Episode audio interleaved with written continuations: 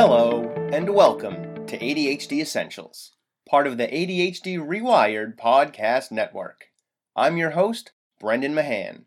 I'm a former teacher and mental health clinician turned ADHD coach, trainer, and consultant. I can be reached at brendan at ADHDessentials.com. Here at ADHD Essentials, we help families develop the skills and knowledge needed to better manage attention deficit hyperactivity disorder. Visit ADHDessentials.com for more details. What's up, team? Just a quick reminder in November, I'm all over the place. On November 1st, I'll be doing a live webinar for ADDitude, talking about how teachers and parents can help lonely teenagers who are dealing with peer rejection rehabilitate their reputations and make more friends. November 7th, I'm part of the Putting Mama First virtual summit. I will be talking about why setting boundaries is part of self care and how to set those boundaries. Also on November 7th, I'm part of the See Beyond ADHD Summit. This one is more of a free ranging interview where I talk about all sorts of things, including the foundations of ADHD management, why we should give ourselves more credit, and how to navigate working from home while also helping your kids navigate school. On November 17th, I will be at the International Conference on ADHD in Texas, sharing a workshop for ADHD professionals on how to be a good podcast guest. And then on the 18th, I'll still be at the conference where I will be hosting a panel of ADHD influencers, including Jessica McCabe, Renee Brooks, John Hazelwood, and Danny Donovan. And just for the sake of overdoing things a little bit, I'm also on a panel at PAX Unplugged, the board gaming conference, in Philadelphia on December 3rd, where I will be talking about the relationships between ADHD and Dungeons and Dragons. Links for each of those will be in the show notes. And if you're looking to go to the ADHD conference, either virtually or in person, use my link for a 15% discount. It's the only way to get those discounted tickets. And of course, don't forget to check out the other podcasts on the ADHD Rewired Podcast Network ADHD Rewired with Eric Tivers, the flagship show, Hacking Your ADHD with Will Curb, and ADHD Diversified with MJ. Finally, if you want to support this show, a great way to do so is by providing a rating and review in Apple Podcasts, Spotify, or your podcast player of choice. It really helps to raise the profile of the show.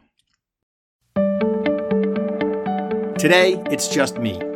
Because something has been coming up a fair amount with my clients and the parent groups and these various summits that I've been a part of, and I want to just kind of play with it as a concept. There's a game that I like to play sometimes kind of especially when things are going rough, where I try to count the green lights. The way I play it is I get on a long stretch of road that is relatively straight and has a bunch of traffic lights, and I try to count the green lights. It's harder than you might think because green lights don't cause us to stop. So we just drive through them and we may or may not notice. What typically happens is I hit a red light and I stop. And then I go, oh man, how many green lights did I just go through? And I kind of count backwards in my head as best I can. I play this game because it's a metaphor for life in a lot of ways, and it's a metaphor for parenting, it's a metaphor for relationships, because it's really easy to notice the red lights. It's easy to notice the things that get in our way, the things that cause us to stop, the things that are disruptive.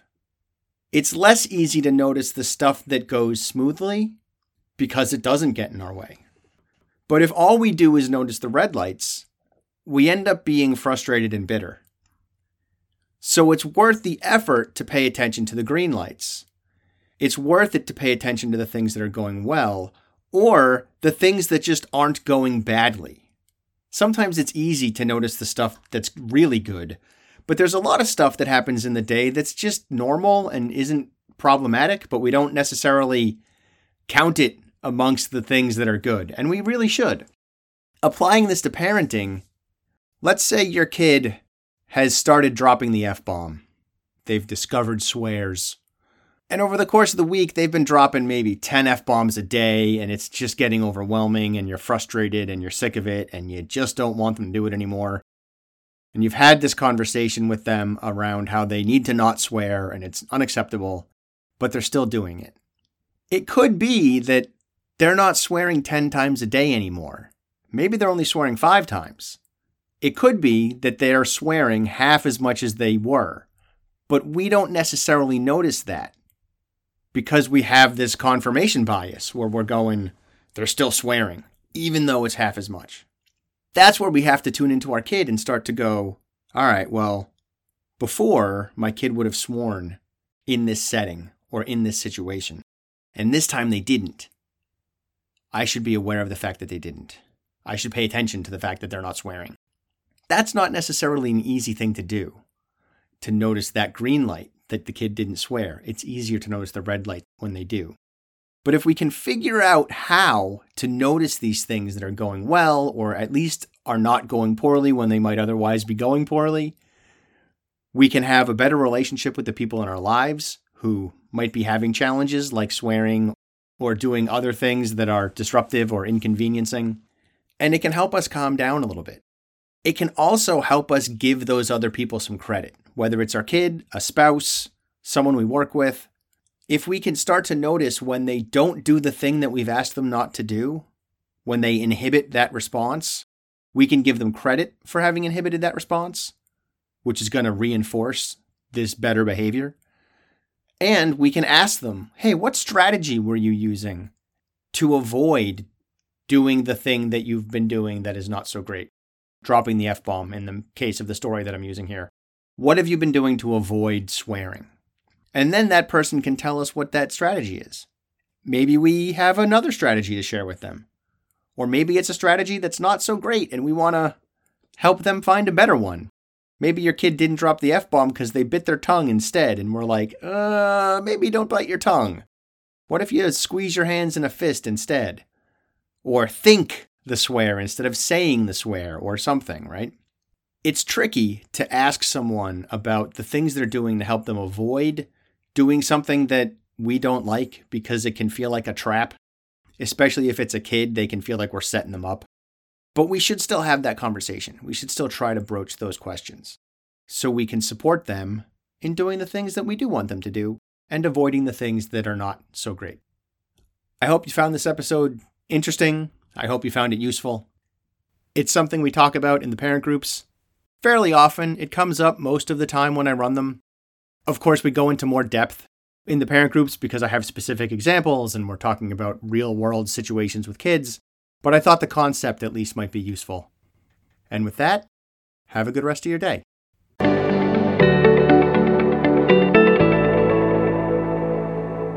Hey, you're still here. Nice. Thanks for staying focused all the way through. If you have any thoughts or questions about today's episode, feel free to email me at brendan at adhdessentials.com. And don't forget to check out the website, adhdessentials.com, and visit our Facebook community. I'm looking forward to talking to you again next week. In the meantime, keep focusing on improvement over perfection. 10% better is all you need.